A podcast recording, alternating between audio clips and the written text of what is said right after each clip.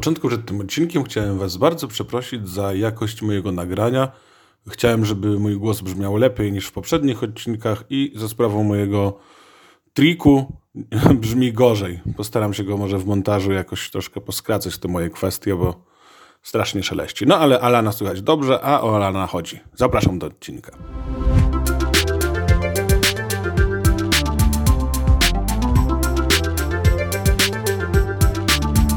Cześć, bardzo mi miło zacząć kolejny odcinek e, nie tylko pytań.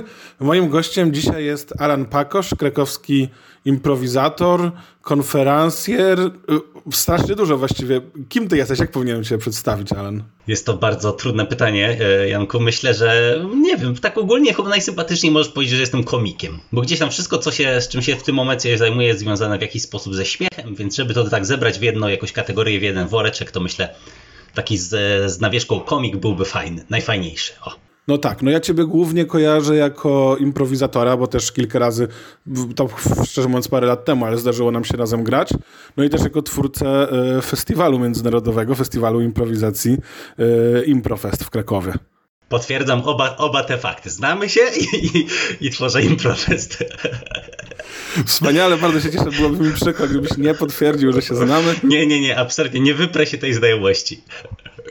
Ale słuchaj, skoro tak znałem przez tę improwizację, no to jakby pierwsze pytanie, zacznijmy od typowego pytania. Kiedy ty w ogóle zacząłeś improwizować i, i jak ty poznałeś improwizację? Dobrze, Janko, a czy mogę ja cię uprzedzić pytaniem? Oczywiście. Czy to, to jest tego typu podcast, że możemy sobie tutaj rzucać sami wyzwania? Tak. A ty pamiętasz, kiedy my się na przykład poznaliśmy? I wydaje mi się, że my zaraz jak ruszał klub komediowy, czyli to było w którym roku? 2013 czy 2014? Oj, nie wiem. Graliśmy w jakimś takim łączonym składzie, graliśmy Armando mhm. w, e, w, tej kawiarni e, na Placu Zbawiciela Karma, ale wydaje mi się, że to już było w czasach, jak startował klub komediowy. Graliśmy jakieś Armando. Bardzo możliwe. Albo na warsztatach z, mm, z Lindsay Haley? Nie wiem, nie co, wiem, było, co pierwsze. było pierwsze. Warsztaty z Lindsay Haley to w ogóle były jedne z najlepszych warsztatów, w jakich uczestniczyłem, moim zdaniem. No to było wspaniałe przeżycie. Pamiętam, że trzy cudowne dni z zajebistą prowadzącą, nie?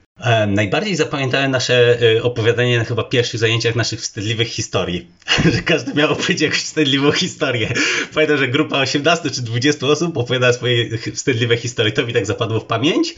I pamiętam jeszcze mm, z takich, jakichś takich rzeczy, chyba, że graliśmy bardzo mocne emocje z, właśnie z takimi osobami, z którymi się w ogóle nie znamy. Czyli pamiętam, że był jakiś tam e, gniew, nienawiść, była miłość taka bardzo mocna. I pamiętam, że to dla niektórych były to poważne problemy i dla mnie też pamiętam, że miałem taką sytuację, że grałem z jakąś dziewczyną, e, z dziewczyną grałem scenę odnośnie miłości i ona tak dość mocno zaczęła interaktywnie, cieleśnie wchodzić ze mną w relację, co mnie troszkę wtedy spięło. A tak, pamiętam, że tam chyba była kwestia, że mieliście się pocałować, a, a ty się nie czułeś komfortowo z tym, żeby się całować w scenie. Ja, coś tam takiego było. Pamiętam, że, tak, pa, tak, pamiętam, tak. że pamiętam, że to była jakaś ta sytuacja była tak, że na warsztatach była moja dziewczyna, a tutaj ona, y, ta dziewczyna chyba ona była Amerykanką, z tego co pamiętam. Ona tak zaraz zaczęła bardzo mocno jakby inwazyjnie cieleśnie na mnie y, na, napas, y, napastować. Jej oferty były mocno cielesne. O, i to pamiętam, że mnie dość mocno wtedy spięło. Aczkolwiek człowiek się, człowiek się rozwija jako człowiek i improwizator, teraz bym zaakceptował takie oferty. No to prawda, ja pamiętam, że wtedy Lindsay i Hayley mówiła, że jakby z jednej strony fajnie jako improwizator być w stanie zrobić dużo, mhm. a z mhm. drugiej strony każdy ma jakieś swoje ograniczenia i dobrze na przykład w grupie, jeżeli ktoś na przykład nie chce się przytulać albo nie chce się całować, dobrze jest to powiedzieć, nie? Bo ja, mnie na przykład, nie wiem, można spoliczkować na scenie, zdarzyło mi się to parę razy i mam wtedy szacun wobec improwizatora, ale z drugiej strony myślę, że fajnie się umówić na rzeczy, nie? Co, co ty myślisz o takich wchodzeniu w granice? Ja myślę, że zdecydowanie dużo, chyba na wielu warsztatach, wiele warsztatów zaczynaliśmy od takiej rozmowy właśnie, jakie są wasze ograniczenia, czego nie chcielibyście na scenie, czego byście woleli uniknąć tutaj, czy są jakieś tematy, które na przykład sprawią, że poczujecie ból taki niekoniecznie fajny e, dla, dla człowieka, nie tylko dla postaci, że człowiek może czuć się niefajnie na przykład grając jakiś dany temat, czy robiąc coś. Ale tam pa pamiętam z tą sceną, że ja chyba miałem większy problem z tym, że czułem, że to jest bardzo nieświadome to, co ta dziewczyna robiła. Bo ona chyba nie bardzo, zaczynała wtedy przygodę z improwizacją, czy w ogóle ze sceną, i że miałem wrażenie, że tak jak aktorzy na przykład na filmach, nie wiem, tam się całują, czy mają rozbierane sceny i potrafią do tego profesjonalnie podejść, to miałem wrażenie, że to jest takie właśnie takie szaleństwo tak naprawdę nie podszyte żadną, e, jakoś takim żadnym doświadczeniem, żadną wiedzą. Wiesz o co mi chodzi? Tak, tak, tak. No, takie, wtedy pamiętam, że chyba wtedy to mnie spięło bardziej. Że to jest takie naprawdę, o, że to jest takie naprawdę, że to nie jest scena, że to jest bardzo naprawdę, o. To w ogóle jest takie rozróżnienie, nie? Bo my jako improwizatorzy mm, gramy często postacie, ale też jednocześnie cały czas jesteśmy sobą i często jest pytanie no nie wolno blokować y, w improwizacji, tak? Czyli nie wolno dla tych, którzy, powiem słuchaczom, tym, którzy nie wiedzą o co chodzi, jeżeli jeden improwizator powie jakąś rzecz, no to nie możemy powiedzieć, że ta rzecz nie istnieje, nie możemy jego pomysłu skasować, właśnie zablokować. My to nazywamy odrzuceniem czyjejś oferty. I na przykład nie należy się kłócić, ale pytanie, bo czasem na przykład ty jako w, w postaci mówisz, że coś byś chciał, ale jako improwizator chciałbyś, żeby druga osoba ci nie dała tego, nie? Oj, bardzo. I, tak, prawda? I jak, jak to odróżnić, co jest graniem między postaciami, a co graniem między improwizatorami, nie? Mam taką fajną anegdotę z festiwalu Podaj Wiosło, chyba sprzed, e, sprzed zeszłego roku, tak, dokładnie rok temu to było, z, z Machaczykiem, jak grałem z Gosią Tremiszewską i Kubem, Kubo, e, Kubą Śliwińskim nasz spektakl Bez Wyjścia na, na, na bazie No Exit. No i pamiętam, że w pewnym momencie spektaklu powiedziałem, to może zapalimy jointa, ewidentnie z sugestią, żeby tego nie wzięli. A oni jakby od razu przytaknęli, dobra, o, super pomysł, a ja hmm. no to skręcam, no to palę, no to teraz mierz się z konsekwencjami jednej z zasad, które tam, że, która mówi, że nie należy być za bardzo pijanym na scenie, w sensie postać, ani żeby naćpanym, bo wtedy jakby no trudniej się to gra, czy jest to tam powiedzmy mniej wiarygodne, czy powiedzmy wpływa to troszkę na fabułę, nie? Czy ktoś jest tam na, naćpany. No tak, tak. Mi się wydaje, że też dlatego lepiej nie grać pijanych czy naćpanych, że jakby my nie mamy scenografii, nie mamy kostiumów i to wszystko jest wyobrażone. I teraz jeżeli my jeszcze stworzymy nierealny świat w świecie, no to już w ogóle widz nie wie, co, co się dzieje naprawdę, prawda? Pamiętam, że tym jointem sobie troszkę utrudniłem sprawę, bo oczywiście go zjarałem, musiałem go jakoś tam zaabsorb zaabsorbować jako postać, więc zacząłem, zacząłem jeszcze na dodatek nie, nie dość o całej fabule, to jeszcze myśleć o tym, że jestem spalony i że spróbowałem się tak wejść w taki stad i to było, to było jakieś tam wyzwanie. No. Co ty w ogóle myślisz o takich sytuacjach, kiedy grasz na scenie, właśnie powiesz jakąś ofertę, która jest ewidentnie dobra. Nie? On się czuje, że ta oferta jest naprawdę dobra, w punkt po prostu, wszystko, spina jest wow i ona zostanie odrzucona. I co wtedy twoim zdaniem należy zrobić? Kurczę, wiesz co? Ciężko mi sobie chyba przypomnieć spektakl, że taka jakaś mega dobra oferta została odrzucona. W sensie, że myślę sobie, to uratuje show i nagle dostaje plaszczaka strzała i koniec. Eee, myślę, że czasem jest tak, że po prostu gdzieś pewne rzeczy przechodzą, nie zostaną usłyszane. Okej, okay. więc teraz pytanie jest albo walczymy o to, czyli spróbujemy jednak mimo wszystko wrócić do tematu, na przykład za chwileczkę i spróbować jakby pokazać, hej, hej, mam pomysł fajny, który może nas tutaj podratować, albo tradycyjnie możemy zrobić po prostu to, co możemy zrobić, no to odpuścić, nie? Okej, okay, masz inny pomysł, który na przykład też brzmi fajnie, no to pójdę w twoją stronę, nie? A co jeżeli ten pomysł brzmi strasznie źle? Ojejku, Janek, to zadajesz mi teraz trudne pytanie, no to co, co ci mogę zrobić? No to nie wiem, no to ciągnę, jak, jak jest bardzo zły pomysł, który bardzo nie chce iść, no to będę próbował chyba ciągnąć na moją stronę, no to troszkę to jest, wiesz, to jest ta zasada e, tak zróbmy to, polega na tym, że tak zróbmy coś dobrego razem, a nie tak zróbmy to i walnijmy łbem w ścianę, żeby bolało, nie? No tak, tak, jeżeli ktoś na przykład ci wyjdzie z ofertą rasistowską, nie? No to tak, to znaczy wiesz, no tutaj kolejny temat jest taki, że to, to mogę zaakceptować jako postać i zrobić to w taki sposób, żeby na przykład sprawić, że, żebyśmy wyglądali jako dwa dwa po prostu, dwa chamy, nie? Które gdzieś tam świadomie to zagrać, nie? Że to też by się pewnie jakoś tam sprytnie dało obronić, coś takiego, nie? Tylko to już jest wchodzenie takie ryzykowne tory, nie? Teoretycznie można sobie wyobrazić scenę improwizowaną, y, w której obie postaci to są małe dzieci chore na białaczkę, mm-hmm. ale lepiej tego nie grać, bo na tyle łatwo wpaść na minę, że może lepiej nie. No Jadek, ja jestem zwolennikiem, że wszystko można zrobić na scenie. Bez kitu wszystko. I nie cofnę tego zdania, natomiast naj, najtrudniejszą rzeczą w tym, w tym jest to potem obronić. No tak, tak, to prawda. Rzeczywiście myślę, że zagranie dwójki dzieci chorych na białaczkę byłoby do zrobienia, tylko wymagałoby naprawdę fajnego momentu w spektaklu, fajnej energii. Myślę, że musiałoby za tym stać coś mimo wszystko fajnego do powiedzenia, nie? Żeby to nie było na przykład dla beki, albo żeby było to tak zrobione, że rzeczywiście pokazane, że dzieci chore też mogą mieć swój świat, mogą mieć swoje żarty, czy wiesz, czy po prostu uczucie, nie? Bo to też jest problem, prawda, jak to zostanie odebrane, nie? Dajmy na to ja zawsze, kiedy często się zdarza, że gram, nie wiem, z mężczyzną scenę, ta scena wychodzi romantyczna, no więc wychodzi, że jesteśmy gejami.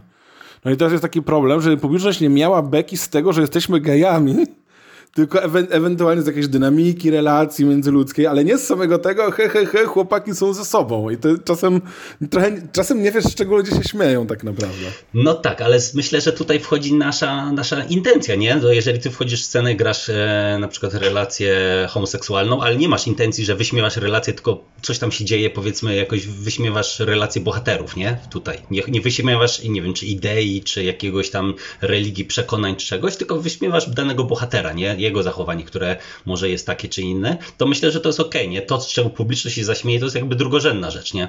W sensie, może że źle, że nie wiem, czy to dobrze wyraziłem. W sensie, że oni mogą się śmiać, nie wiedząc tak naprawdę z czego. Ważne jest, że ty jako artysta dajesz im jakoś, pokazujesz, ja się nie śmieję z tego, że oni są gejami, ja się śmieję z tego, że na przykład jeden z nich jest dziwny, a drugi normalny, albo chcą czegoś tam wspólnie chcą, nie? A propos tego dziwnego i normalnego, też wcześniej powiedziałeś, że, że mógłbyś grać dwóch wariatów, na przykład seksistów i tak dalej. Jak ty się w ogóle czujesz, e, lubisz grać raczej złoczyńców, czy raczej dobrych ludzi na scenie? Co ci sprawia większą frajdę? Bycie tym normalnym wariatem? Lubisz dręczyć? Lubię chyba być pozytywną postacią. Myślę, że granie pozytywnych postaci, postaci, które publiczność lubi, to jest jednak fajna rzecz. No, bo to jest takie, no, jesteś dobrym, takim ciepłym kluchem, sympatycznym, takim dobrym słowa tego znaczeniu i gdzieś tam publiczność cię obserwuje, śmieje się ciebie, jest spoko, no, ale jeżeli jest powiedzmy sztuka przez duże szy, które tego wymaga, nie, gramy jakiś tam long form 50-minutowy i ewidentnie jest potrzebny taki e, zły, straszny gość, no to takim razie wtedy się wchodzi w taką postać. No, z doświadczeń takich e, mocno patologicznych, to pamiętam nasz debiut z, właśnie z naszym trio bez wyjścia z Gosią i z Kubą i zagraliśmy, dostaliśmy inspirację Komenda Policji, która bardzo szybko która bardzo szybko sprawiła, że stało się troszkę to wszystko takie bardziej filmowe bardziej niż o relacjach, stało się troszkę to, takim troszkę filmem. Takim i to jeszcze w dodatku Smarzowskiego. Że troszkę poszliśmy za bardzo w te postacie stereotypowe. No i okazałem się policjantem, który zaciukał jednego ze więźniów i go gdzieś tam ukrył, a w wolnych chwilach jestem z Gosią, którą bije. Więc było naprawdę, no było naprawdę gęsto, gęsto było jak nic, no i ale co zrobić, no już jak, jak gdzieś tam weszliśmy, jedyna rzecz, której się też nauczyłem, że nawet jeżeli jesteś w tak ciemnej postaci, tak jakiejś bardzo złej energii czy w czymś podobnym, to zawsze ta postać może mieć jakiś powód, dla którego to robi. I to jest bardzo fajne. Znalezienie motywacji tego bohatera. Pokazanie na przykład, że przez zrypane dzieciństwo teraz on się, nie wiem, odgrywa, że przez jego ojca, że przez samotność, że przez coś, nie? Że to fajnie można, myślę, wtedy ograć. Tak, tak, że też ma taką ludzką stronę, nie? W sensie to jest to, to wyważenie między tym jakimś szaleństwem postaci, a tym, że ma ludzką stronę, czasem można odpuścić. E, nie wiem, czy widziałeś ten Middle Ditch and Schwartz, co teraz na Netflixie jest. Widziałem, widziałem. Tam jest ten moment w tym, w tym pierwszym odcinku, jak jest brat jednej z postaci, który jest takim super, takim madafaką, takim y, tam y, graczem w futbol amerykański, ale po chwili przestaje nim być, mówi, o kurczę, bo ty mnie nigdy nie lubisz, bo to by się wyczerpało, gdyby on był cały czas takim, takim skurwysynem i, prze, i, przez, i potem już właściwie do końca już nie jest taką przerysowaną postacią, tylko kimś, kto ma swój punkt widzenia, ale jest, jest bardziej taki realny, nie jest taki komiksowy, nie? Myślę, że taka, przepraszam, wielowymiarowość postaci jest bardzo fajna. W sensie, że rzeczywiście mnie to też kręci, żeby pokazać na przykład bohatera jakoś bardzo jego złą twarz, a potem nagle to sprytnie odwrócić i pokazać w zupełnie innej e, konwencji, w zupełnie innej sytuacji, gdzie jest zupełnie inny, nie? I takie mam publiczność ma, o, ciekawe, nie? Dobrze, słuchaj, chciałbym cię zapytać o, e, o te początki, wróćmy okay, do tych początków. Dobrze. Myślałem, że na sam koniec wrócimy na ostatnie pytanie i zrobimy w ten sposób pętlę. Nie, wrócimy już teraz. Dobra. Mnie to bardzo interesuje, bo ja tak naprawdę mało znam scenę krakowską. Jak ty w ogóle poznałeś improwizację? Jak, jak, jak to się zaczęło u ciebie? Wiesz co, w ogóle to cofnę się jeszcze krok. E, wszystko zaczęło się, moja przygoda ze sceną zaczęła się trochę od teatru, troszkę od jakichś występów w grupach teatralnych. Potem przeszła w naturalny sposób do kabaretu, a z kabaretu w naturalny sposób do impro.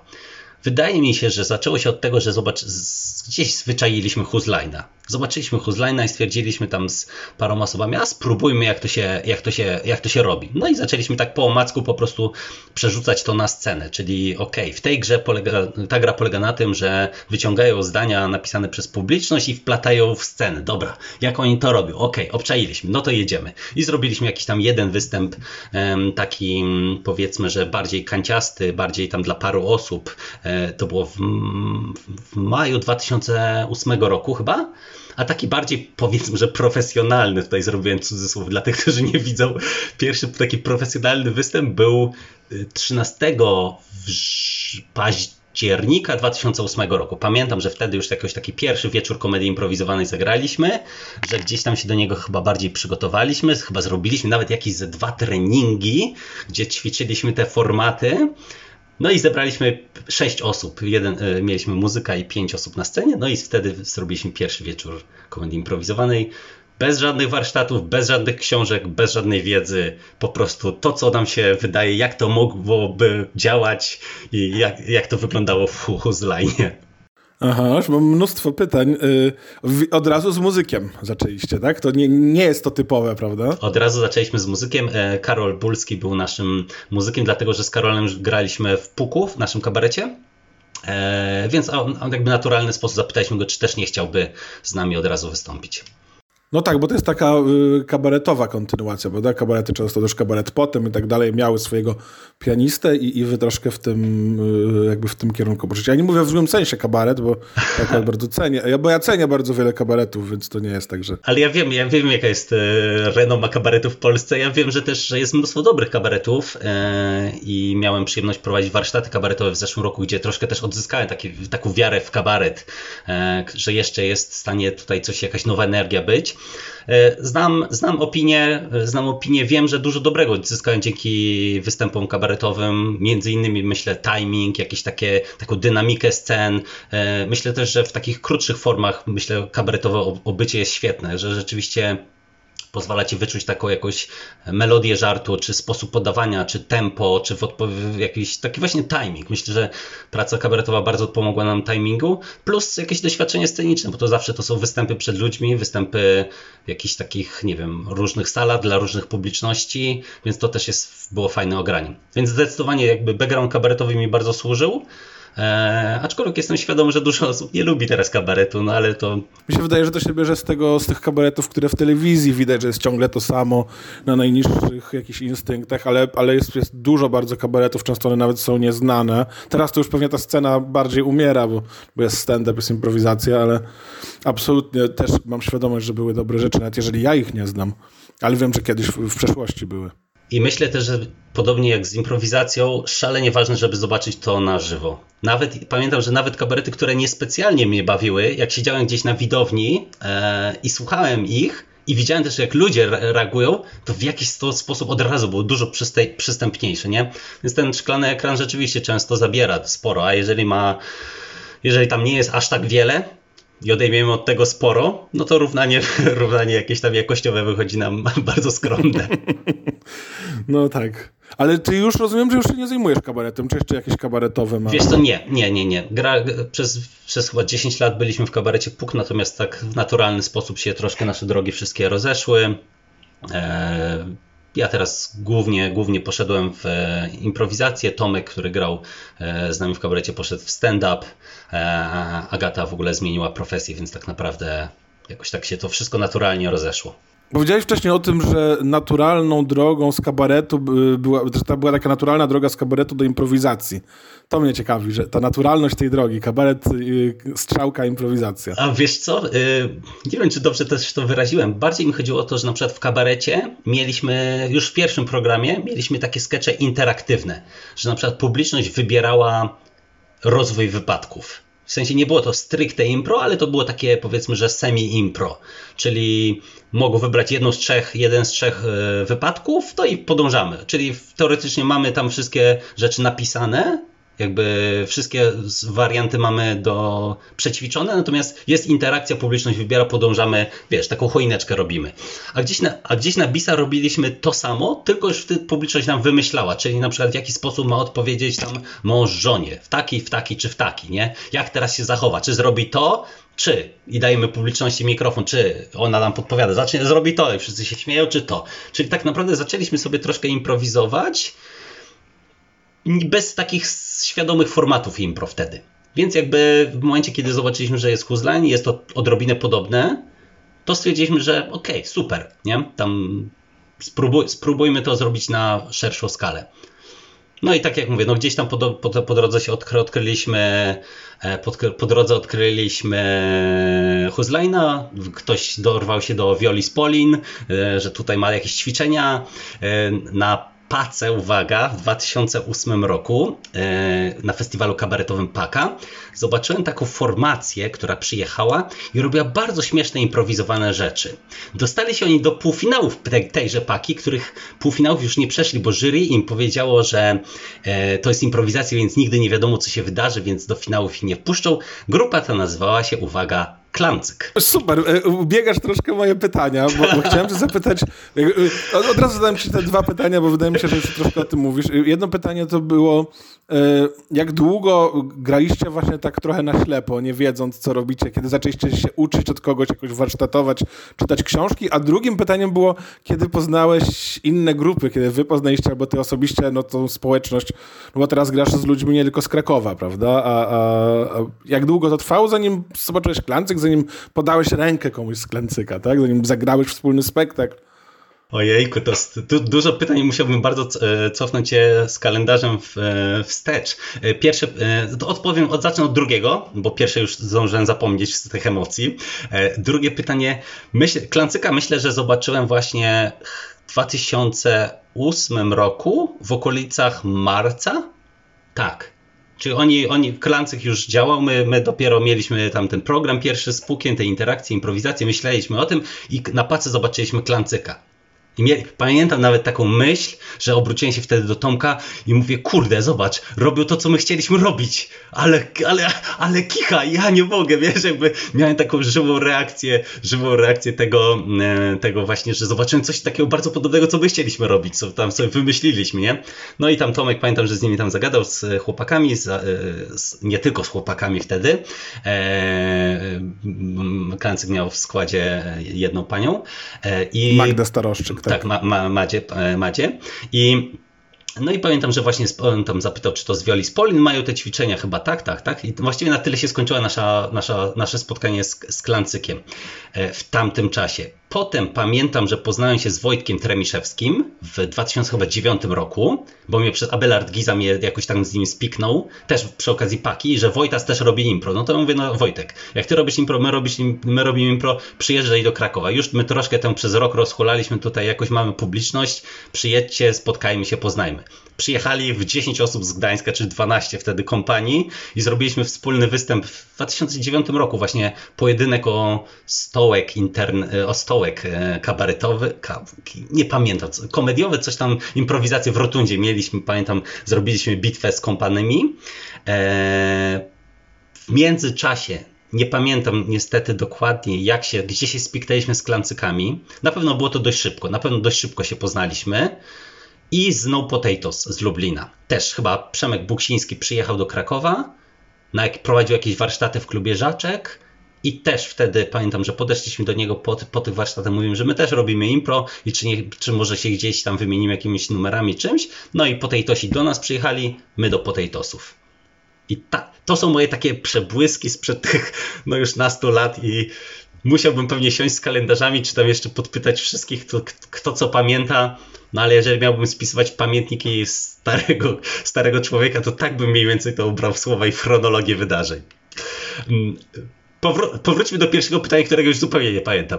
Oczywiście. E, pierwsze pytanie e, było o tym, e, jak długo graliście tak trochę na ślepo, bez, bez tej wiedzy, według tego, co wam się wydaje i zaobserwowaliście w Whose Line Is It Anyway, a kiedy zaczęliście uczyć się od kogoś, czytać książki, jakieś pierwsze kursy, pamiętasz pierwsze warsztaty, na które poszedłeś? Myślę, że na ślepo robiliśmy to dość długo. dość długo w sensie rok, dwa, nawet może. Chyba pierwsze warsztaty, jakie mieliśmy, to były bardzo mocno wspólne warsztaty. Czyli właśnie z kompanymi z potatosami spotkaliśmy się na wspólny występ, no i robiliśmy sobie trening razem, gdzie się wymienialiśmy jakimiś doświadczeniami, ćwiczeniami i tak dalej.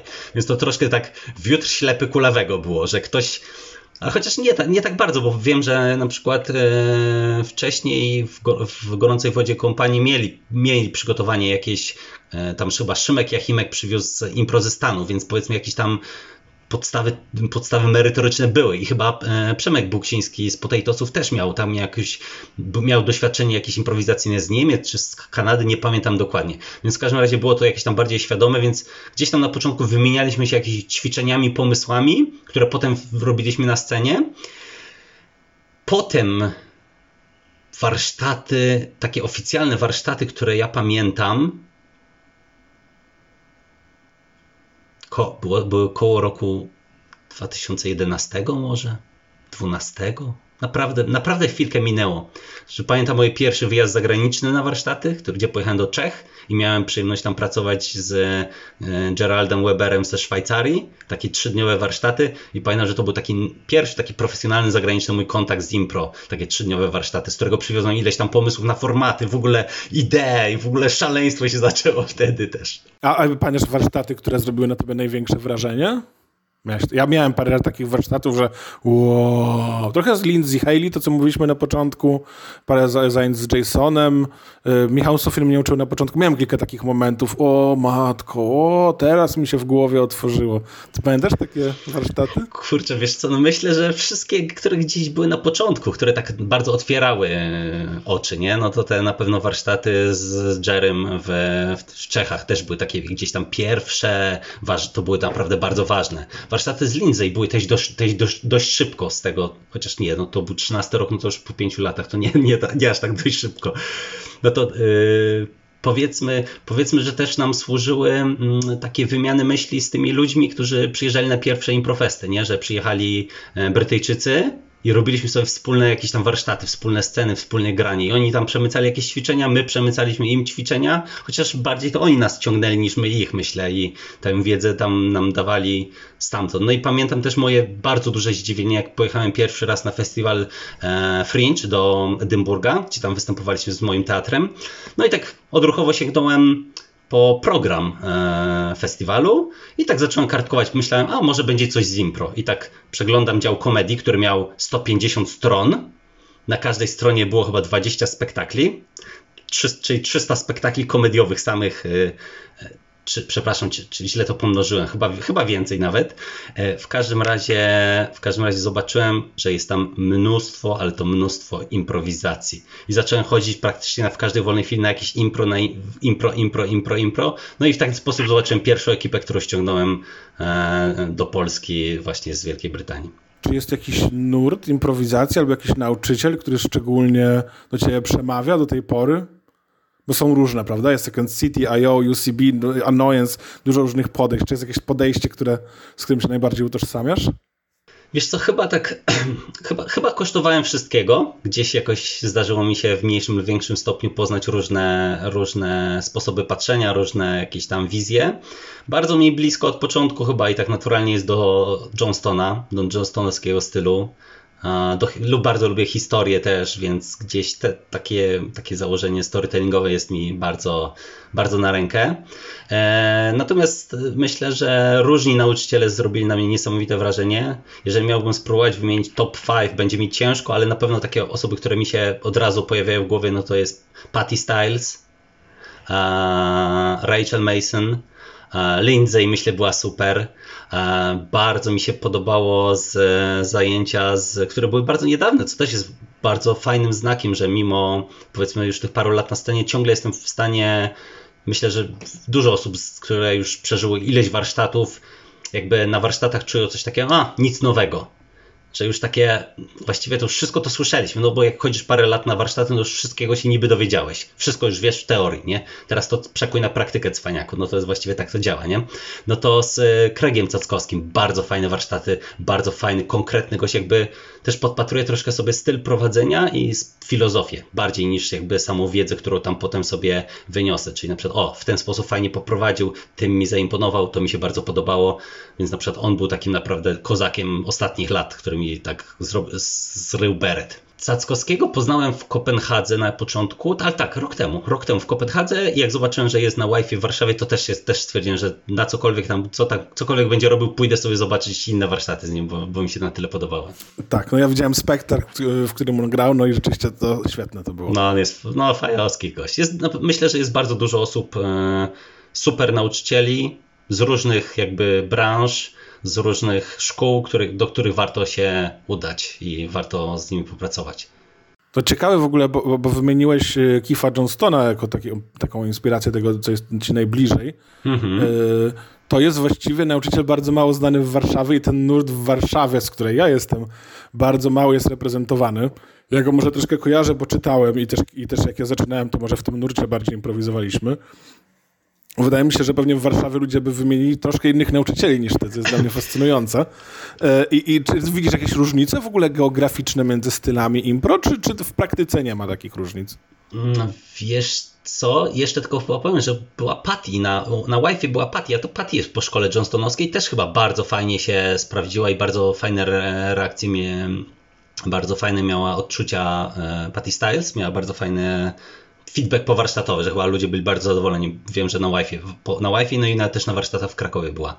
E, natomiast jeśli chodzi o różnego rodzaju style tak, i szkoły, czy widać różnicę? E, no. Myślę, że tak. Fajnym przykładem był e, duet improwizacyjny David Razowski i Jonathan Pitts na Improfeście.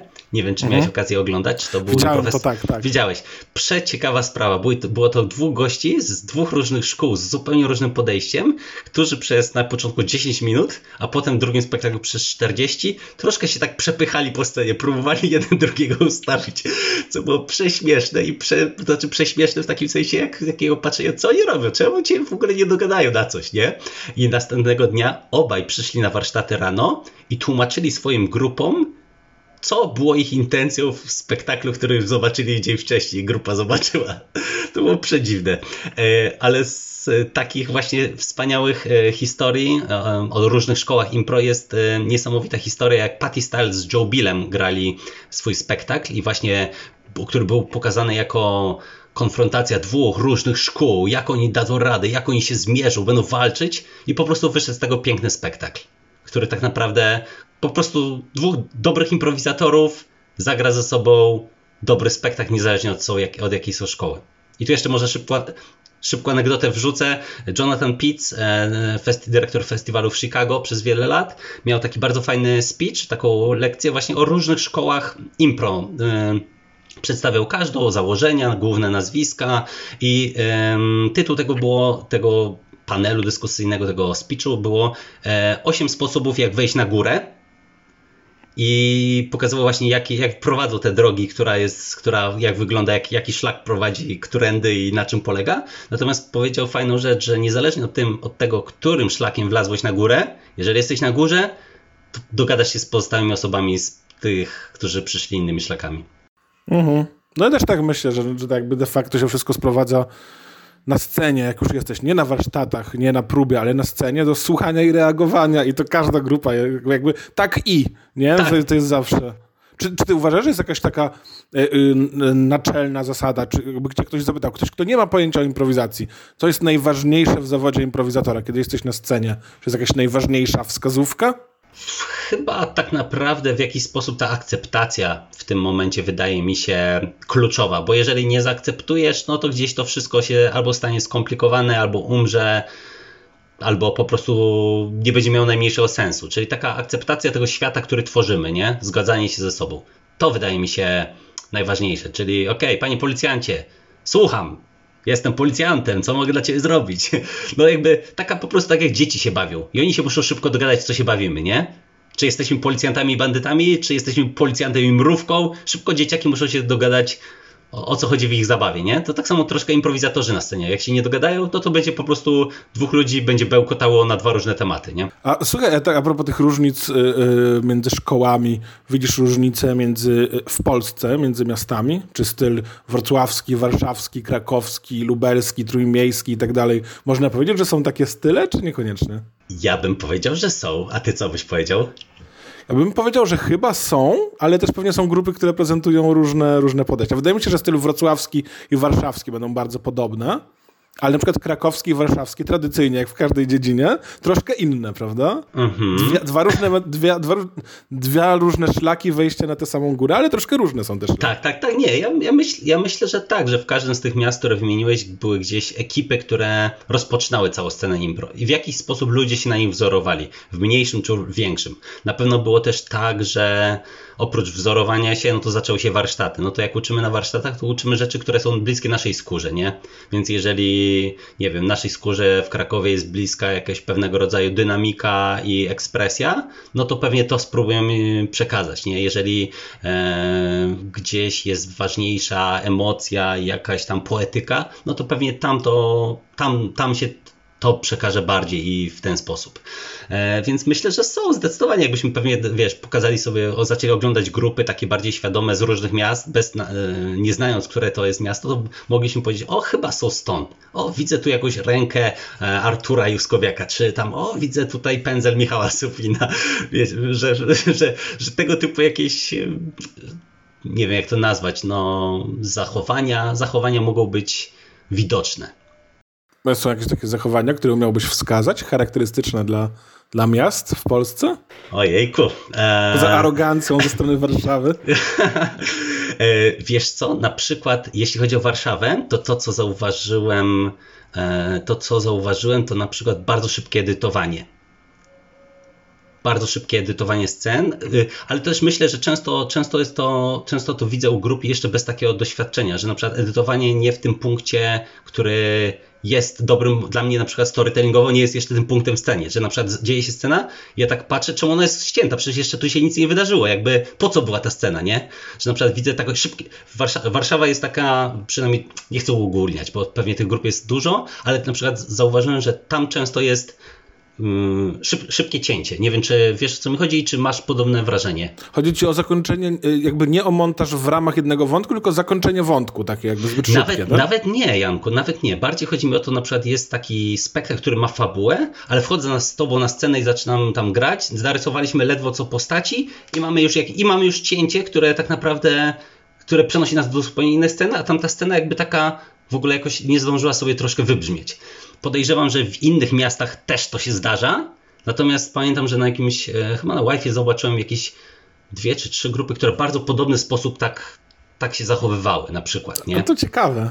Nie wiem, Jezu, może teraz powiedziałem coś takiego bardzo nie, niepopularnego. Nie, nie, absolutnie nie, nie. Wiesz co, ja, ja kojarzę to takie zjawisko, że grasz spektakl, wychodzisz na scenę, trzema zdaniami się wymienisz i już jesteś montowany. I, I musisz zejść ze sceny. Tak, dlaczego? Halo, ale jakby hello. Tak, tak, tak. Ja to odbierałem jako po prostu, czasem to robimy, bo jesteśmy niedostatecznie dobrymi improwizatorami, czasami dlatego, że jesteśmy zbyt podjarani i obawiam się, że po zakończeniu kwarantanny nasze spektakle tak będą wyglądały, bo każdy będzie chciał wbiegać na scenę.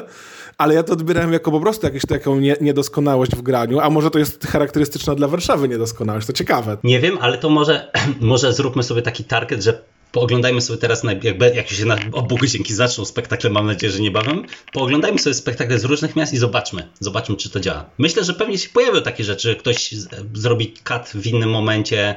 Też gdzieś widzę na spektaklach naszej szkoły, że właśnie czasem studenci, uczniowie biorą i tam właśnie tną scenę ciut tam powiedzmy nie w tym momencie, co właśnie jeszcze powinno, powinna się coś dziać, jeszcze powinna ta scena po coś być, nie? Więc, e, więc myślę, że to może nie być jedynie jakiś taki warszawski styl, Natomiast, e, natomiast myślę, że to jest rzecz, którą też, też w jakiś sposób tam zauważyłem. Ja sobie teraz tak myślę roboczo, jeżeli faktycznie jest taka różnica, że może to wynika z tego, że w Warszawie raczej często stawiamy nie na historię, nie na fabułę, tylko na grę, na relacje, na mechanizm i wtedy kończysz po prostu w momencie, który jest komediowo dobry, a ty mówisz, że bardziej wchodzisz z takiego fabularnego, właśnie jak Keith Johnston, z takiego bardziej fabularnego podejścia, że jakby chciałbyś może troszkę zobaczyć, nie wiem, wstęp, rozwinięcie, zakończenie. Bardzo możliwe. I jakby ty byś jeszcze chciał zobaczyć, co jest dalej w historii, a my chcemy zmontować na największym śmiechu. Może tak jest, nie? Może, może być. E, mam tak, a może nie... zupełnie nie. nie wiem. Nie. szczerze, szczerze teraz nie wiem. E, wydaje mi się, że wydaje mi się, że mm, chyba to są też błędy po prostu osób, które gdzieś zaczynają albo jeszcze nie mają takiego obycia, że okej, okay, jest nawet fajny, fajny moment, ale tak naprawdę z, z tej kurczę, co w krok do tyłu zróbmy. Zależy od wszystko też od formatu, jaki grasz, nie? Jeżeli jest luźny Armando i zetniesz tam scenę, to tak naprawdę przystanie się coś bardzo złego. No nie, jeżeli jest, jest duży śmiech na końcu, no to powiedzmy ok, nic z tej sceny nie wyniknęło, ale zarysowaliśmy platformę, walnęliśmy jakąś w miarę dobrą puentę na koniec, scena poszła w niepamięć, idziemy dalej ze spektaklem, nie? Ale jeżeli grasz powiedzmy tam jakiś format tymczasem gdzieś i na przykład te sceny są urywane, szatkowane i do niczego nie prowadzą, no to już tam pojawia się jakiś tam dyskomfort. Czy twoim zdaniem ze scen coś musi wynikać? Czy, czy komediowa, w sensie, czy improwizacja musi być komediowa? E, improwizacja nie musi być komediowa, to jest moje zdanie, nie zawsze.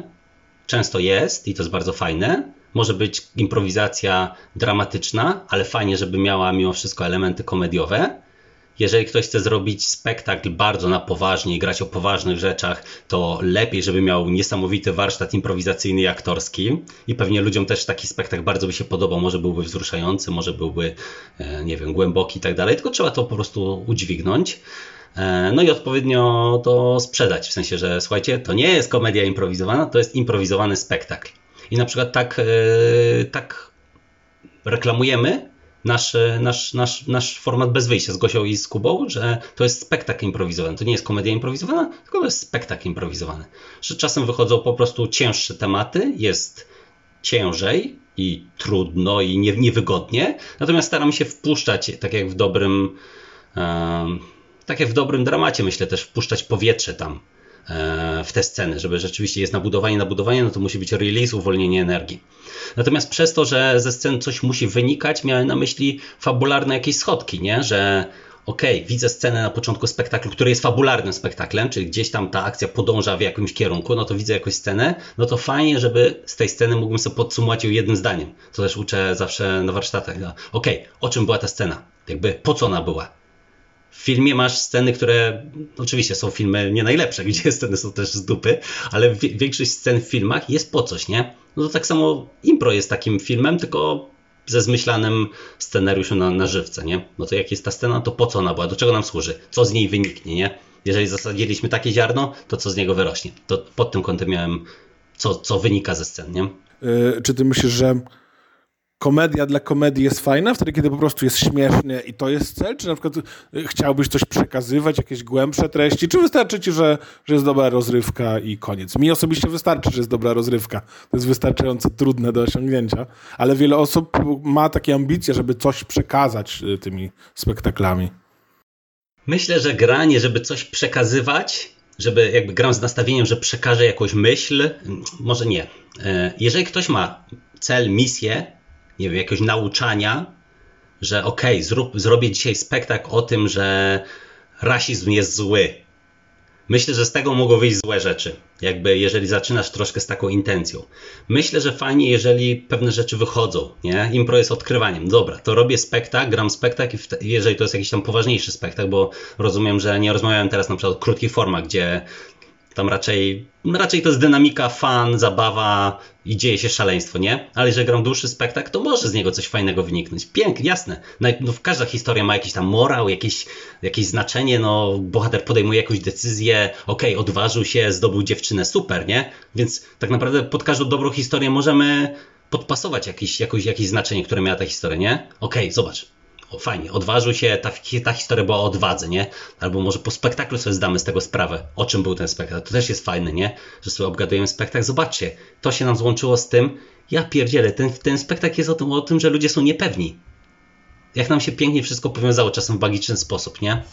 Więc, więc myślę, że to jest najlepsze, że widz sobie dopowiada coś, co wyniósł, my sobie czasem dopowiemy coś, czasem jak gramy jakiś poważniejszy format, no to być może pod koniec spektaklu okaże się, że da się w sprytny sposób powiązać wszystkie trzy wątki, które były na przykład w jedną myśl i nagle mówimy, dobra, czyli ten, w cudzysłowie oczywiście, ten spektakl był o tym i o tym, bądźmy dla siebie mili. No, teraz żartuję sobie troszkę, ale wiesz, w cudzysłowie coś takiego można spróbować przekazać w spektaklu, nie? Tak, to po fakcie wyjdzie, nie? a nie, że od razu wychodzisz z, y, po prostu z, w todze wieszcza i chcesz ludziom coś powiedzieć z cokołu mędrca, nie? Myślę, że tak, myślę, że to, to będzie krzywe. No to, to może być krzywe i trudne. No też pewnie jest to znowu. To jest pewnie do udźwignięcia, tylko kurde, no trzeba to zrobić mega dobrze i być mega sprawnym, nie?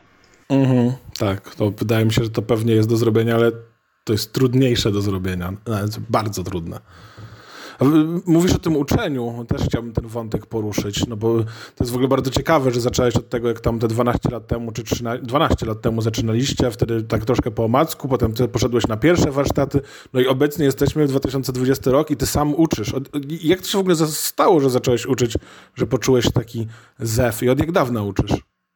A wiesz co, wydaje mi się, że uczę od dawna, natomiast yy, zacząłem uczyć patrząc na dzisiejsze realia, pewnie dużo za wcześnie, czyli moja, moja wiedza jeszcze wtedy nie była na tyle duża, jak, jak być powinna, albo pewne rzeczy czułem intuicyjnie, a nie potrafiłem jakby obronić je jakąś wiedzą merytoryczną. Eee, nie pamiętam dokładnie, kiedy były pierwsze warsztaty. Ale, ale na pewno pewnie około 10 lat temu, czyli wiesz, po takim troszkę okresie poruszania się po umacku zaczęliśmy już robić warsztaty. Bardzo, na początku zwłaszcza były to warsztaty bardzo bardzo takie rekreacyjne dla osób, które powiedzmy zobaczyły na scenie, nie wiem, w jaki sposób zainteresowały się tematyką, zamówili sobie taką atrakcję, taką bardziej zabawę dla nich, nie? Okej, okay, to spróbujmy przejść przez takie formaty, to jest zasada tego formatu, już wiemy jaka jest ta zasada, bo się przez te dwa lata nauczyliśmy, spróbujmy tego, spróbujmy tego, znamy już jakieś ćwiczenia, rozgrzewki, e, ułożyliśmy, ułóżmy sobie to w jakiś plan zajęć, więc spróbujmy, nie?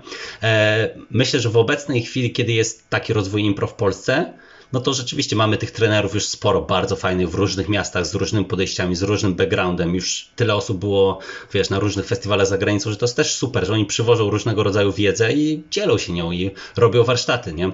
Też miałem zawsze chyba jakoś taką ciągotkę do dzielenia się wiedzą, do, do nauczania. Jakoś mnie, to ciągnęły mnie takie rzeczy, więc wiem też, że na, na warsztatach bardzo szybko zacząłem się odnajdować tak, w taki fajny sposób, że się dobrze, dobrze się z tym czułem, nie? że okej, okay, fajnie mi się, o, fajnie mi się zajęcia prowadzi, o, myślę, że dobrze, dobrze się w tym czuję, dobrze sobie radzę, dostaję dobry feedback po warsztatach, ludzie są zadowoleni, nie? Dostaję jakąś tam zwrotkę, że było bardzo fajnie, o jest super, ale fajne zajęcie, nie? To, to jest takie mega miłe, nie? No i, no i w ten sposób jakoś tak to się zaczęło, rozkręcało, no i teraz trwa dalej na szczęście. Rozumiem, rozumiem. I pewnie po, tej, po tym już, skoro od tylu lat te warsztaty prowadzisz i ogólnie w Krakowie się odbywają, no to już powstała, prawda, scena krakowska. To już nie jesteście tylko wy. Jest, jest więcej grup, więcej projektów. Yy, mógłbyś mi, wyobraź sobie, że nic nie wiem o bo troszkę wiem, ale tak naprawdę nie wiem za, za dużo. Wyobraź sobie, że nie wiem nic. Mógłbyś mi opisać scenę krakowską i słuchaczom?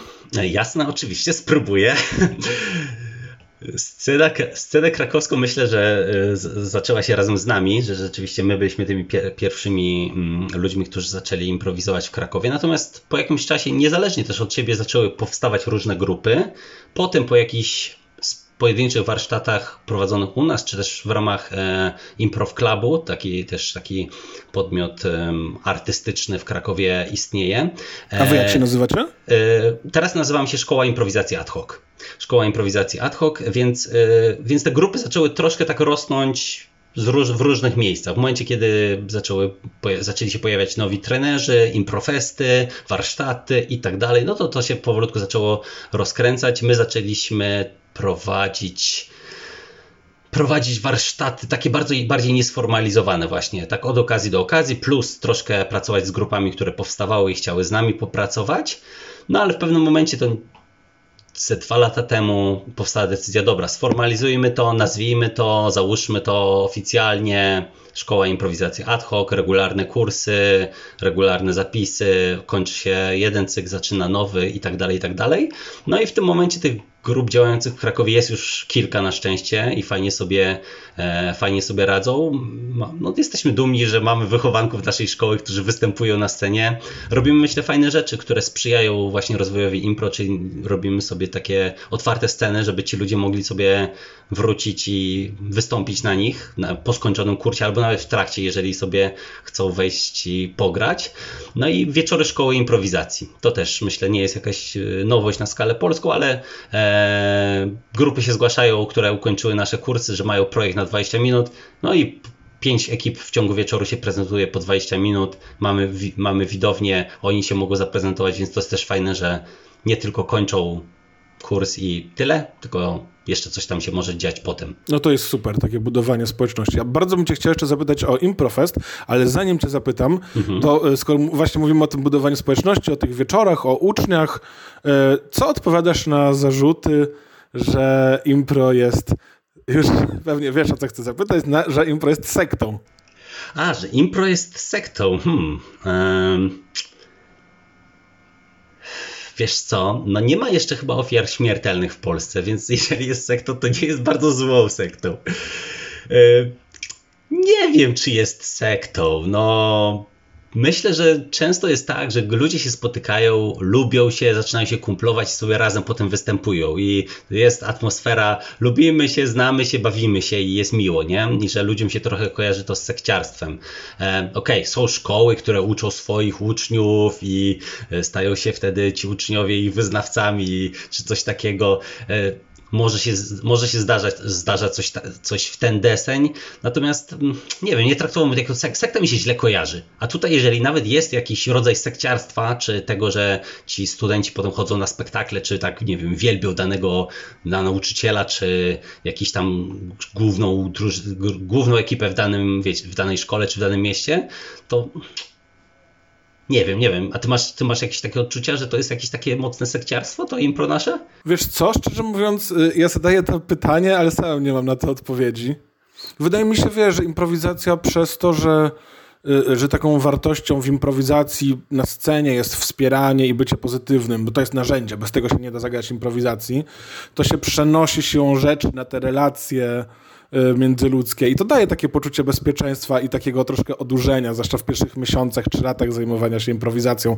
Nareszcie trafiłem w społeczność, w której jest pozytywnie, wszyscy się wspierają, jest tak i krytykowanie i bycie negatywnym jest po prostu w złym tonie. Mhm. I to jest na pewno bardzo, bardzo fajne. Plus no, improwizacja zachęca do kreatywności, zachęca właśnie do tego nieoceniania i to jest, to jest, to jest bardzo przyjemne, kiedy nareszcie możemy się wypowiedzieć, nie? Ktoś jest e, całe życie gdzieś tam był troszkę introwertykiem, siedział sam w domu może przed komputerem, a teraz może wyjść i, i się pokazać, nawet niekoniecznie przed publicznością, ale przynajmniej na, na zajęciach, I, a to jest bardzo przyjemne. Mhm. I, I, jest coś takiego odurzającego w improwizacji, że jak się zaczyna, to człowiek chodzi na wszystkie możliwe spektakle. Ty mówiłeś, nie, że na festiwalu Fringe w Edynburgu poszedłeś na wszystko, nie? Kilkadziesiąt albo kilkaset spektakli. Ja też tak na początku chodziłem na wszystko, nie? Mhm. Myślę, ja że to rozumiem. jest to uzależniające, ale jest to też fajne. Jest, to, jest w tym dużo dobrej energii, myślę, i to, to przyciąga ludzi, nie? E, tak, tak. Nie, nie traktowałbym tego jako, jako jakiegoś tak sekciarstwa. Jest, jest to lekka złośliwość, że sekta, że się wspierają. Myślę, że może to być zazdrość troszkę innych środowisk, że jest tak. No w sumie festiwale impro są super. No uwielbiam na festiwalach impro być. Jest to tak tyle dużo fajnych, tak dużo fajnych osób, tak dużo fajnej energii, pozytywni ludzie tak naprawdę w świecie impro jeszcze nie ma gry o wielkie złote gacie, więc nie ma tutaj jakiejś telewizji wielkich pieniędzy, wiesz, nie ma jakichś przepychanych wielkich. Jak jest jakaś afera na 100 komentarzy z, z reguły dotyczy jakiejś bzdury. więc to jest takie trochę urocze to, co się dzieje, no. Nie jest to szkodliwe środowisko, no. Narkotyki, narkotyki są tylko sporadycznie. To prawda, jest, jest tak naprawdę myślę, stosunkowo mało narkotyków i nawet alkoholu, jak w porównaniu do innych artystycznych środowisk tak naprawdę. No śmieszne, rozbawiło mnie to, że afery są na 100 komentarzy. No tak, to jest w sensie największa afera, jaka może być, to może być na, nie wiem, 300 komentarzy. I, I to taka trwa, potrwa dwa dni, potem zapomną ludzie, wiesz, bo tam ktoś napisze, że slow jest złe albo dobre, nie, i wielka burza. No, to jest wszystko takie, wiesz, myślę, że dobrą energią podszyte mimo wszystko, nie? Mimo jakichś tam różnych sprzeczek czy czegoś. Nie wiem, nie wiem, czy to jest sekta, raczej nie. Jeszcze, jeszcze, jeszcze nie. Jeszcze nie. Powiedziałeś też o tym, już zbliżam do pytania o Improfest, ale jeszcze poruszyłeś taki temat, że nie ma tutaj walki o jakieś wielkie pieniądze, nie ma telewizji i tak dalej. Czy, czy masz odpowiedź na pytanie, dlaczego w improwizacji nie ma aż tak ogromnej publiczności, co by się przekładało, prawda, na, na, te wszystkie finansowe rzeczy? A dlaczego, dlaczego stand-up na przykład tak wyprzedza improwizację swoją popularnością? O kurczę, jest to trudne pytanie, które sobie zadaję od dawna. Wiesz co, myślę, że impro jest e, lekko nieprzewidywalne, to jest pierwsza rzecz, czyli tak naprawdę nigdy widz nie wie, co dostanie, co jest z reguły zarówno plusem, jak i minusem, nie? Stand-up, wiadomo, że wyjdzie gość, który, którego już lubimy, może to być sprawdzone, ma napisane teksty na pewno tak dobre jak w poprzednim programie, nie? Albo wrzucił na YouTube'a swój program, który jest myślę dużo bardziej przystępny niż występy improwizacyjne do oglądania w sieci, nie? że napisany jednak jest sprytniejszy, nie wiem, lepszy w odbiorze może.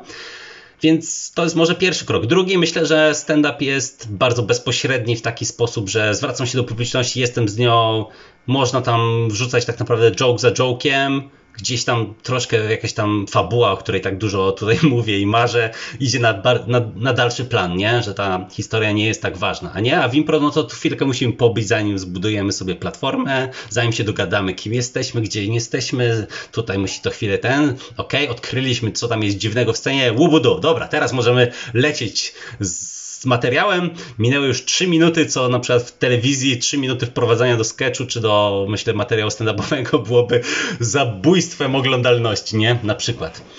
Aczkolwiek myślę, że też fajną rzeczą, na pewno bardzo fajną do, do, rzeczą do obejrzenia jest e, Netflix teraz nowy, nie? Middle Ditch and Schwartz. Jest to na pewno ciekawa rzecz do obejrzenia. E, ja się uśmiałem bardzo. Natomiast y, na pewno jest to rzecz, która nie wszystkim przypadnie do gustu, ale jest to bardzo, bardzo dynamiczne, śmieszne, takie zrobione na 8 kamer, fajnie wygląda w obrazku, fajnie sobie chłopaki radzą. Myślę, że też może to jest jakiś tam kolejny krok do tego, żeby pokazać, że impro da się robić w telewizji czy na jakichś takich platformach streamingowych. Tak, bo wy trochę nagrywacie do YouTube'a, prawda? Co nie jest takie częste w przypadku improwizacji, prawda? Że wrzucacie jakieś rzeczy. Wiesz co, bardzo, tak, bardzo na to postawiliśmy, że rzeczywiście nagrywamy praktycznie wszystkie nasze występy w Teatrze Varieté. No i wybieramy z tej godziny 40 rzeczy, które nam się podobają. I tu nagle okazuje się, że mamy godzinę 40 materiału, który jest no petarda, no ludzie śmieją się, my się dobrze bawimy, jest, jest ekstra. Czat, no w ogóle schodzimy pozamiatane. No i oglądamy sobie potem i tak, okej, okay, tutaj jest niby scena, ale coś tam tutaj nam nagle się wysypuje, a tutaj coś źle poszło, a tutaj nagle buf, buf, buf. I z tej godziny 40 nagle nam się robi tak w porywach 20 minut materiału, który czujemy, że jest taki na tyle dobry, że możemy, możemy dać do sieci, nie? Więc myślę, impro, impro na ekran trudna rzecz. Trudna rzecz, ale do zrobienia.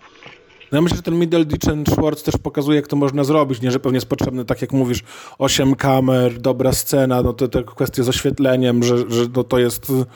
No to jest trudne, trudne jest nagrywać improwizację, się zawsze zastanawiałem, jak to w ogóle można zrobić, bo ja na przykład oglądając, ja na razie obejrzałem jeden odcinek Middle Ditch and Schwartz i ja mam wrażenie, że jest mało równie dobrego impro, ale jeżeli już jest jakieś dobre impro, to ono jest tak dobre, w sensie, że łatwo jest zobaczyć. Pójdziesz na Klancyk, pójdziesz na Was, pójdziesz na Hofesinkę, pójdziesz na Hurt Luster i zobaczysz coś równie dobrego tak naprawdę.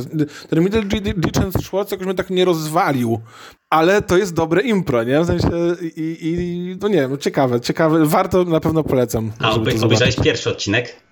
Pierwszy. Pierwszy, no to pierwszy jest dla moim zdaniem najlepszy. No to ciekawe, to bardzo mnie ciekawi, co powiem o kolejnym. E, wiesz co, nie wiem, mówię ci, ja to troszkę pod, podszedłem do tego zupełnie inaczej. Czy na zasadzie ja siadłem, obejrzałem i się po prostu bawiłem. Jakby zobaczyłem niedoskonałości, które gdzieś tam jako zwłaszcza improwizator widzę, że co oni robią, jak się, gdzie się mylą, co im, co im nie wskoczyło, albo jak, jakieś tam triki, patenty, które robią. Oczywiście gdzieś tam widzę te rzeczy, natomiast tak jak chyba w przypadku każdego dobrego spektaklu, w pewnym momencie troszkę odpuszczasz te rzeczy, jeżeli kupili cię goście jeżeli się kupili cię występujący, mają, nie wiem, jakąś fajną energię, mają fajne rzeczy, po prostu cię bawią, więc trochę nie skupiasz się na tych aspektach, tylko oglądasz, bawisz się. No ja obejrzałem tak. się, po prostu, po prostu się śmiałem, nie? Ale tak, to tak, teraz, tak, Janku, pytanie na przykład do ciebie, to powiedz mi, czy twoim zdaniem na przykład e, impro nie jest e, dość mocno, no nie tylko impro pewnie, e, tylko inne sztuki artystyczne, grą osobowości? że przychodzimy na daną grupę, dlatego że znamy, lubimy danych ludzi, że oni was, oni, oni cię bawią, nie? Że na przykład tak. chodzę, chodzę, bo Janek, Janek Wasilewski jest dla mnie najśmieszniejszy, więc będę go oglądał, nie?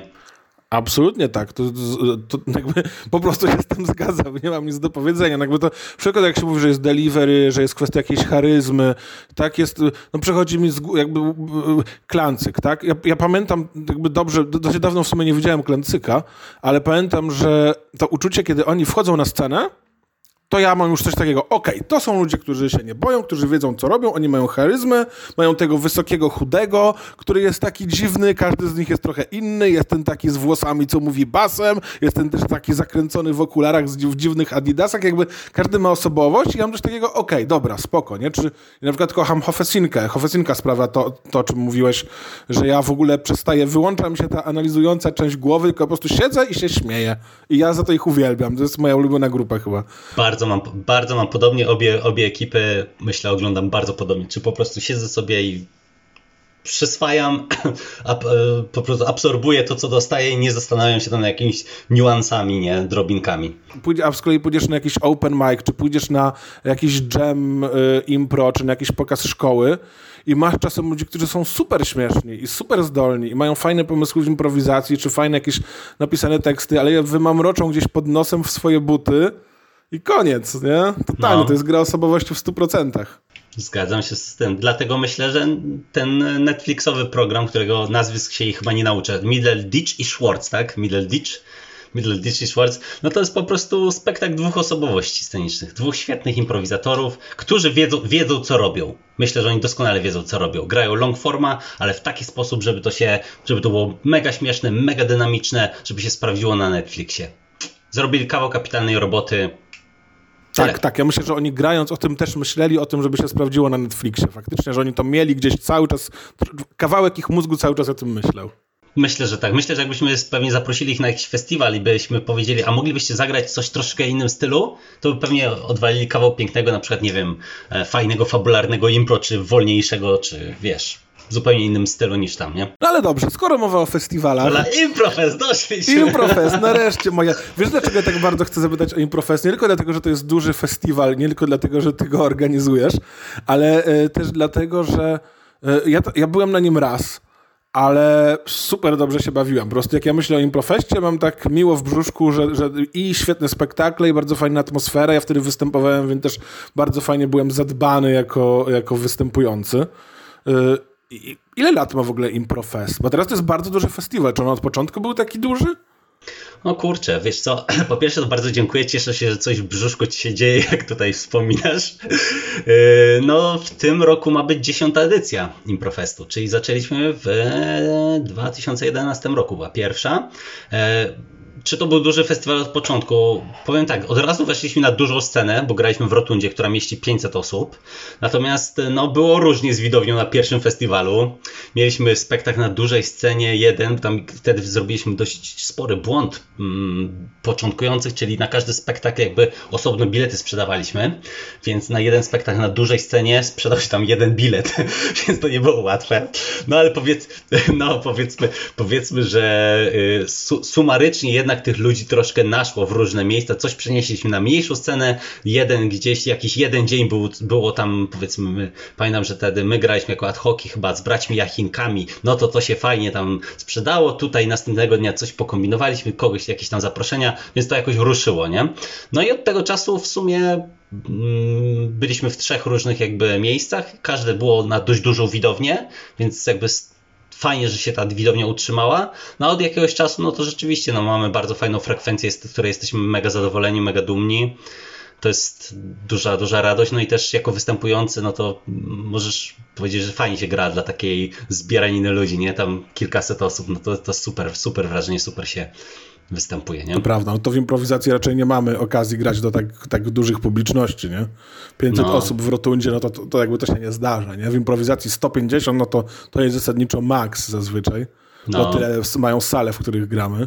Rok, w którym byłeś, gdzie mieliśmy akurat te dziesiąte urodziny ad hoca, e, na których też tam, mhm. na których występowałeś, no to pamiętam, że na niedzielnym właśnie tym finałowym koncercie naszym było na sali, na widowni około 800 albo 900 osób w sumie. Z zaproszeniami, z improwizatorami. No to, to jest coś takiego tak wspaniałego, że tak, no super. Tak, tak. Oczywiście nie zawsze jest tak pięknie i tam jest ciągła walka o to, no, o widza i o, o to, żeby był, no ale, ale jakaś tam renoma na szczęście już się troszkę zrobiła i myślę też, że w innych miastach się też, też takie coś dzieje, nie? Że Podaj Wiosło ma ciągle, myślę, też soldauty e, na, myślę, że Wife cieszy się sporym e, powodzeniem też w środowisku całej Polski, no i myślę, że jest coraz więcej improwizatorów, którzy chcą jeździć na coraz większą ilość festiwali, co też jest bardzo budujące. Tak, no festiwale są w ogóle bardzo specyficzne w świecie improwizacyjnym.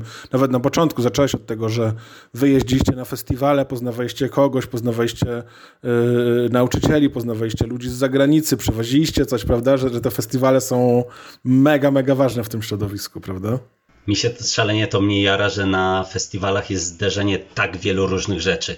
To jest niesamowite, że nagle jak oglądasz tak oglądasz jedną grupę, która, a potem drugą, która jest zupełnie, zupełnie totalnie inna i nagle to jest impro, to jest impro. To jest dla mnie rzecz tak. ważna i też przy konstruowaniu line-upów często mamy takie coś, dobra, mamy tych, a kogoś takiego zupełnie innego, kogo moglibyśmy, no to może tych, okej, okay. a ci są tacy jeszcze w ogóle jakiś inny, inna szkoła, inna myśl, inne coś, nie? Mm -hmm, mm, tak, to jest fajne. Pamiętam, że byłem na festiwalu z Hulajem, byliśmy na festiwalu w Göteborgu i tam było trochę takiego, takiej improwizacji, którą znamy, ale była też na przykład y, Inbal Lori, najlepsza mm. improwizatorka świata, która yy, autentycznie, Inbal Lori, powtórzę jeszcze raz, Inbal Lori, yy, warto ją obczaić, to jest izraelsko-niemiecka improwizatorka, zrobiła jednoosobowe impro, które ja siedziałem po tym, nie byłem w stanie się podnieść z fotela, miałem łzy w oczach i po prostu w ogóle co tu się wydarzyło.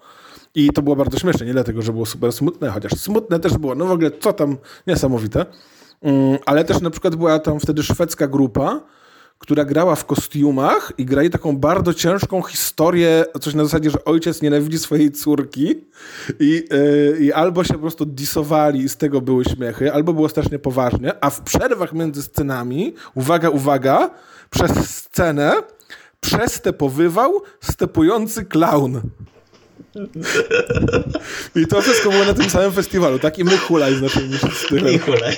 Myślę, yy, myślę, że to może być coś ze skandynawskim impro. Jakieś takie mam, mam wrażenie, że widziałem podobne projekty ze Skandynawii, albo przynajmniej podobne energetycznie brzmiące.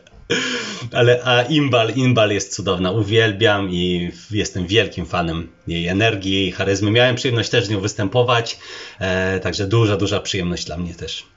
No, ja, ja ją widziałem wtedy najpierw w w tym jej spektaklu jednoosobowym, który był takim specyficzną formą, takim Haroldem, no coś niesamowitego, a potem zagrała w mikserze, czyli w takim wydarzeniu na festiwalach bardzo często są, ja wiem, że ty wiesz, ale tłumaczę słuchaczom na wszelki wypadek, że wielu różnych uczestników jest troszkę losowanych i występują sobie razem tak bardziej nieformalnie. I ona tam była takim uczestnikiem lepszym, jakby dolosowanym do tej grupy ludzi, no i to co, jakby jak ona w tym Armando szybkim z niedoświadczonymi improwizatorami, co ona tam robiła, to jej wsparcie, to po prostu był niesamowity szacun. Bardzo, bardzo chciałbym kiedyś pójść na warsztaty do niej. Oj, bardzo, też, miał, też miałem okazję być u niej na warsztatach i też super prowadzi. Więc też polecam wszystkim, którzy są gdzieś e, w okolicach i widzą limbal na tapecie, to, to korzystać. I myślę, że będzie w Polsce w tym roku. Była, była w zeszłym i będzie w tym roku w Polsce, jeżeli oczywiście się wszystko, wiesz, uda. Tak, oczywiście. No, mam nadzieję, że będzie. Słuchaj, skoro jesteśmy przy poleceniach, zbliżamy się do końca. Na koniec taki kącik y, staram się robić. Jak gdybyś mógł polecić trzy rzeczy komediowe do obejrzenia. Prosto z głowy. O, jest to bardzo trudne pytanie, wiesz o tym. bez zawahania odpowiem, odpowiem. Pierwsze miejsce na mojej liście to jest serial e, Friends bez kitu kocham, uwielbiam, oglądam non-stop i oglądam któryś raz odcinek, bawią mnie znowu, kolejne rzeczy, nowe rzeczy, te same rzeczy, jak on jest napisany, jak on jest zagrany. Dla mnie to jest majstersztyk perełka. Um, Okej. Okay. I tutaj mamy problem dalej. To może chwilę potrwać, będziesz ciął jakby coś te pauzy, które robię teraz? Dobrze. Eee. Wiesz, co też lubię bardzo? Jakie rzeczy mnie bardzo bawią? Takie drama, dram, dramaty komediowe, czyli coś w stylu na przykład Green Booka, filmu Green Book, czyli albo film Nietykalni, nie? że jest to w jakiś sposób poważne, ale ma tak dobry humor, że że to po prostu bawi. To też jest rzecz, która, która mi bardzo przemawia do, e, do mojego jakiegoś takiego poczucia estetyki, że to jest ok, oglądam bardzo dobry film, oprócz tego jest śmieszny. Bardzo też mnie bawiły marvelowskie produkcje. Większość. Większość marvelowskich produkcji jest naprawdę świetnych, jak Strażnicy Galaktyki, e, Thor Ragnarok, że to są takie naprawdę dobre, komediowe rzeczy, że dobrze napisane, dobrze zagrane to, to ta, takie, takie rzeczy lubię z takiego bardziej, powiedzmy, szerokiego ekranu. Alan, bardzo Ci dziękuję za rozmowę. Fajnie się z Tobą rozmawiało, dużo, dużo ciekawych wątków. Bardzo jestem wdzięczny. Mam nadzieję, że niedługo się będziemy mogli zobaczyć po tej całej kwarantannie, pograć sobie razem. Bardzo mi miło, bardzo dziękuję i mam nadzieję, że zobaczymy się na warsztatach z Lindsay. Zaprosimy ją specjalnie do Polski, żebyśmy mogli znowu pójść na warsztaty do niej. Super, ja y, bardzo bym chciał być jeszcze raz do niej na warsztaty, jest mega. Bardzo dziękuję Alan i Wam też, drodzy słuchacze, bardzo dziękuję za słuchanie. Jeżeli macie ochotę, to możecie e, polubić fanpage Nie Tylko Pytania na e, Facebooku, nazywa się oczywiście Nie Tylko Pytania. E, jesteśmy też na Instagramie, a właściwie jestem, bo to tylko ja robię z gośćmi, no ale jesteśmy wszyscy razem też na Instagramie. Zapraszam do polubienia i do, do usłyszenia w kolejnym odcinku.